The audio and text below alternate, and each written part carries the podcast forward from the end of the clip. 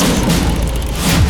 Chérie FM Cinéma, Marc Choquet. Bonjour à tous. Depuis Grosse Fatigue en 1994 avec Carole Bouquet, Michel Blanc n'avait pas formé un couple de comédie. Eh bien, c'est chose faite depuis mercredi avec Docteur, point d'interrogation, de Tristan Segala avec un jeune comédien prometteur et connu du web, Hakim Gemeli. Je peux pas bosser ce soir. Faut que je dise comment T'es tout seul Bien l'esprit de Noël. hein. C'est l'histoire de deux personnages totalement opposés. Un médecin de garde, un 24 décembre, rencontre un livreur en restauration rapide, également en service ce soir de réveillon. Au fil de la nuit, le livreur se retrouve dans la peau du médecin. Michel Blanc, bonjour. Un duo dans une comédie avec un homme, ça faisait longtemps d'ailleurs, hein, c'est ce que je disais. Ça faisait longtemps, oui, et c'est pas facile parce que euh, on sait jamais si ça va prendre. hein. Il faut qu'on ait quelque chose en commun. Si lui ne me fait pas rire et si je ne le fais pas rire, on va avoir du mal à faire rire les autres ensemble, je crois. Et puis je poursuis avec Lola vers la mer du réalisateur belge Laurent Micheli avec Benoît Magimel et Mia Bollers. C'est l'histoire de Lola, une jeune fille transgenre de 18 ans. Elle apprend qu'elle va pouvoir enfin se faire opérer. Et sa maman, qui devait la soutenir financièrement, malheureusement décède. Et afin de respecter ses dernières volontés, eh bien Lola et son père, qui ne se sont pas vus et parlé depuis deux ans, sont obligés de se rendre jusqu'à la côte belge. Une relation perfide qui va changer beaucoup de choses. De toute façon, que je fasse cette opération ou pas, ça changerait au fait que je suis déjà une femme.